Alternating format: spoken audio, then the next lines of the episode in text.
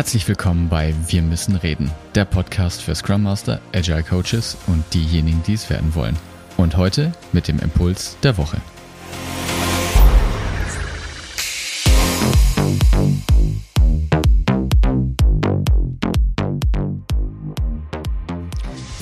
Vor ein paar Wochen habe ich eine Folge aufgenommen mit dem Titel Dieses Framework musst du kennen. Und es handelte sich um das Cynefin Framework und ich bin auch weiterhin der Überzeugung, dass du dieses Framework kennen solltest.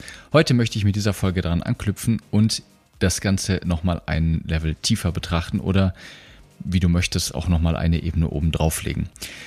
Wie ich auch eingangs in der anderen Folge gesagt habe, und ich verweise dich an dieser Stelle auf diese Folge, wenn du jetzt heute hier einsteigst und diese Folge zum ersten Mal hörst, dass du dir die andere Folge anhörst. Denn da steckt so viel drin in diesem Framework, es ist unglaublich. Eingangs möchte ich vor allen Dingen auch erwähnen und betonen, dass es ein Framework ist und kein Modell. Diese Unterscheidung hört man auch ganz oft. Ich habe aber oft den Eindruck, dass es auch sehr missverstanden oder unterschiedlich aufgegriffen wird. Deshalb möchte ich hier gleich mal mit ein wenig Sprachhygiene starten. Und zwar Framework und ganz speziell in der Schule von Dave Snowden, die Sense-Making Framework, so wie er das Cynefin Framework genannt hat, geht es darum, dass man anhand der Daten, die man gesammelt hatte, dieses Framework rekonstruieren kann. Das heißt, ich habe erst die Daten und aus den Daten kann dieses Framework heraus entstehen. Bei einem Modell ist es genau andersherum. Bei einem Modell steht der Rahmen und dann füge ich die Daten erst hinzu und bin sozusagen dazu geneigt, eher zu kategorisieren. Ich möchte es gleich nochmal praktisch machen. Hier geht es ja viel auch um Scrum und das agile Arbeiten. Da verweise ich auch wieder auf Gerd Wohland, den wir auch schon sehr oft in diesem Podcast verwiesen haben, wo ich sagen würde, Scrum ist ein Framework. Ich kann es als Framework sehen, weil wenn ich die richtigen Leute, die richtigen Talente, die sich mit IT auskennen, arbeiten lasse, ist das, was dabei herauskommt, Scrum. Sie würden automatisch anhand der Arbeit, die sie tun müssen, auf die Idee kommen, sich so zu organisieren, dass Scrum dabei rauskommt. Oder anders formuliert, Scrum ist das, was entsteht, wenn Talente Software entwickeln.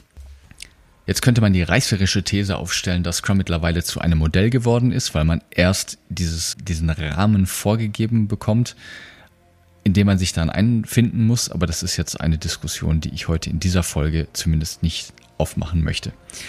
Also, wir haben 3 Arten von Systemen in der letzten Folge angesprochen und jetzt möchte ich den nächsten Schritt gehen, denn als nächstes kann man sogenannte Phasenübergänge ins Framework hinzufügen. Ich benutze absichtlich eine etwas technischere Sprache, weil die andere Sprache einen Unterschied macht. Nur wenn ich andere Sprache benutze, kann ich auch anders denken. Unsere Sprache prägt unsere Art und Weise, wie wir denken, sehr. Und Phasenübergang ist ein Konzept, was man sich jetzt aus der Physik abschauen kann. Dave Snowden hat das getan.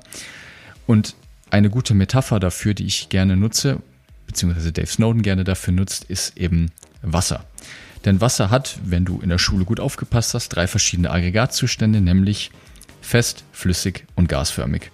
Und um jetzt zurück zum Framework zu kommen, wäre eben fest das geordnete System, flüssig das komplexe System und gasförmig das chaotische System.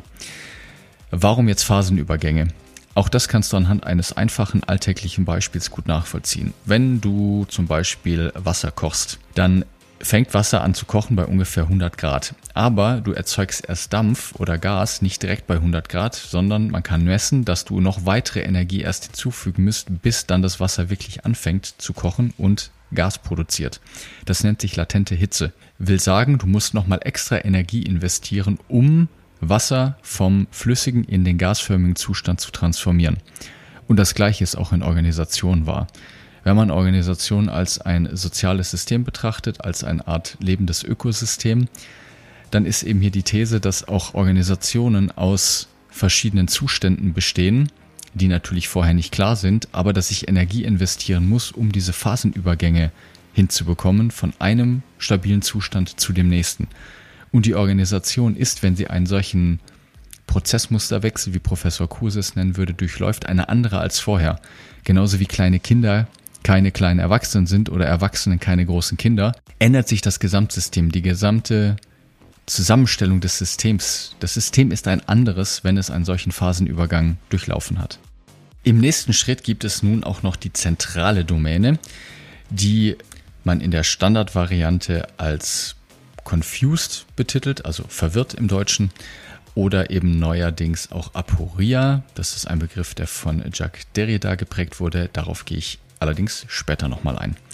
Und diese zentrale Domäne ist auch wieder vergleichbar, wenn wir in der Wasseranalogie bleiben möchten, mit dem Trippelpunkt von Wasser. Auch das hast du vielleicht schon mal in der Schule gehört. Wenn nicht, macht's aber auch nichts. Denn es gibt einen Punkt, eine Anomalie von Wasser, nämlich genau dann, wenn Druck und Temperatur gleich hoch ist, an einem ganz speziellen Punkt, wo es gleich wahrscheinlich ist, ob das Wasser fest, gasförmig oder flüssig wird. Es ist ein ganz spezieller Zustand, in dem eben nicht klar ist, was als nächstes passiert. Alle drei Möglichkeiten sind gleich wahrscheinlich. Und genau deshalb wurde diese zentrale Domäne eingeführt von Dave Snowden, weil auch im Organisationskontext es wichtig ist, immer wieder in diese zentrale Domäne zurückzugehen, in diesen verwirrten Zustand, um sich zu hinterfragen, wo möchte man denn jetzt als nächstes hin? Was wäre denn der nächste richtige Schritt? Und eventuell ist auch tatsächlich alles drei gerade gleich wahrscheinlich. Nur dann ist natürlich die Frage, wie man das managt. Denn jede dieser Domänen wird unterschiedlich gemanagt. Um also jetzt nochmal auf Jacques Derrida zu sprechen zu kommen, er hat den berühmten Satz geprägt: Alles, worauf du die Antwort kennst, ist keine Frage, sondern ein Prozess. Will sagen, in dieser zentralen Domäne ist es ganz wichtig, sich Fragen zu stellen, weil nämlich alle drei Systeme, der nächste Phasenübergang gleich wahrscheinlich ist. Ist die Antwort klar? Weiß ich sofort die Antwort auf eine Frage? Sagt er, ist es keine Frage, sondern ein Prozess, weil es offensichtlich ist, was als nächstes zu tun wäre. Das heißt, ganz bewusst diese Widersprüchlichkeit zu fördern in Organisationen, mehrere Blickwinkel zu nutzen und auch erstmal zu betrachten, um dann eine wirkliche Entscheidung treffen zu können. Auch darüber haben wir im Podcast gesprochen, das passt hier jetzt ganz gut dazu. Eine Entscheidung ist ja nur dann eine Entscheidung, wenn ich mich zwischen gleich wahrscheinlichen Optionen wählen muss. Weil wenn eine besser ist als die andere, ist es ja eben keine Entscheidung mehr, sondern offensichtlich, was zu tun ist. So, und im letzten Schritt wird dann eben die geordnete Domäne in zwei Domänen unterteilt, nämlich einmal in die klare und in die komplizierte Domäne. Die klare Domäne zeichnet sich dadurch aus, dass die Ursache-Wirkungs-Beziehungen, die Ursache-Wirkungs-Zusammenhänge offensichtlich sind, und zwar für jeden. Hier und nur hier gibt es Best Practices. Wohingegen in der komplizierten Domäne, die Domäne der Experten, ja, wo es Experten gibt, die das Wissen haben, hier sind die Ursache-Wirkungsbeziehungen für Experten klar, aber nicht für jeden offensichtlich. Hier gibt es die Good Practices, weil es hier sein kann, dass mehrere Experten zu unterschiedlichen Lösungen kommen, die alle gleichermaßen gut sind. Das heißt, zusammenfassend haben wir nun 5 Domänen im Cynefin Framework uns gemeinsam erarbeitet. Die erste Domäne ist die klare Domäne. Hier ist die methodische Vorgehensweise Sense, Categorize, Response. Wahrnehmen, kategorisieren, Antwort definieren. Dann haben wir die komplizierte Domäne. Hier ist es Sense, Analyze, Respond. Ja, ich nehme wahr, ich analysiere, ein Experten analysiert, erkennt die Ursache-Wirkungszusammenhänge, dann wird auf das System geantwortet. Ich habe die komplexe Domäne. Hier ist das Vorgehen Sense, Probe, Respond. Das heißt, ich setze mehrere Experimente auf, kleine Experimente, die alle jeweils scheitern dürfen, in parallel, weil ich nur über die tatsächliche Interaktion mit dem System lernen kann, weil, du erinnerst dich, das einzige valide Modell eines komplexen Systems ist das komplexe System selber. Alles andere sind Simulationen oder Trivialisierungen, Vereinfachungen. Und im Anschluss definiere ich mir dann deine Antwort, wie ich auf das System reagieren möchte. Ich beobachte und schaue, welche dieser Experimente eben erfolgreich sind oder auch eben nicht, gebe Ressourcen hinzu oder eben auch nicht. Und dann die letzte Domäne, die chaotische Domäne. Hier gibt es keinerlei effektiven Randbedingungen. Das heißt, hier gilt es, sofort zu handeln, act, sense, respond, sofort handeln, dann wahrnehmen, dann die Antwort definieren. Und um dir abschließend eine möglichst praktische Anwendung näher zu bringen, wie man das Cynefin Framework dann nun nutzen kann, möchte ich eine mittlerweile, finde ich, in der Szene berühmte Geschichte erzählen von Dave Snowden, nämlich wie man einen Kindergeburtstag managt. Wie gesagt, es ist nicht von mir, es ist von Dave Snowden. Ich nutze es aber gerne in meinen Vorträgen oder auch in meinen Vorlesungen, weil ich es extrem hilfreich finde. Das heißt, wir stellen uns vor, dass unsere Aufgabe ist, dass wir einen Kindergeburtstag von einem Haufen Neunjähriger in unserem eigenen Haus organisieren müssen. Es ist grundsätzlich, glaube ich, schon eine schlechte Idee, das im eigenen Haus zu machen, aber anyway, das sind jetzt nun mal eben die Rahmenbedingungen. Das heißt, die erste Frage, die wir uns jetzt stellen müssen, ist eine ontologische, nämlich wie wollen wir diesen Kindergeburtstag managen? Ja, wir sind jetzt eben in der zentralen Domäne, in der Confused Domain. Der erste Ansatz wäre, dass wir es chaotisch managen. Das heißt, wir gehen davon aus, dass es keinerlei effektive Rahmenbedingungen gibt, keinerlei Zusammenhänge. Das Verhalten der Kinder ist absolut zufällig. Das heißt, sie würden im Laufe des Kindergeburtstags wahrscheinlich Alkohol für sich entdecken und auf einem Trip der Selbstwahrnehmung irgendwelche Drogentrips erleiden und im Zuge des Geburtstags das Haus niederbrennen. Die Wiederherstellungskosten werden extrem hoch und dieser Ansatz ist, wie man leicht erkennen kann, nicht wirklich hilfreich.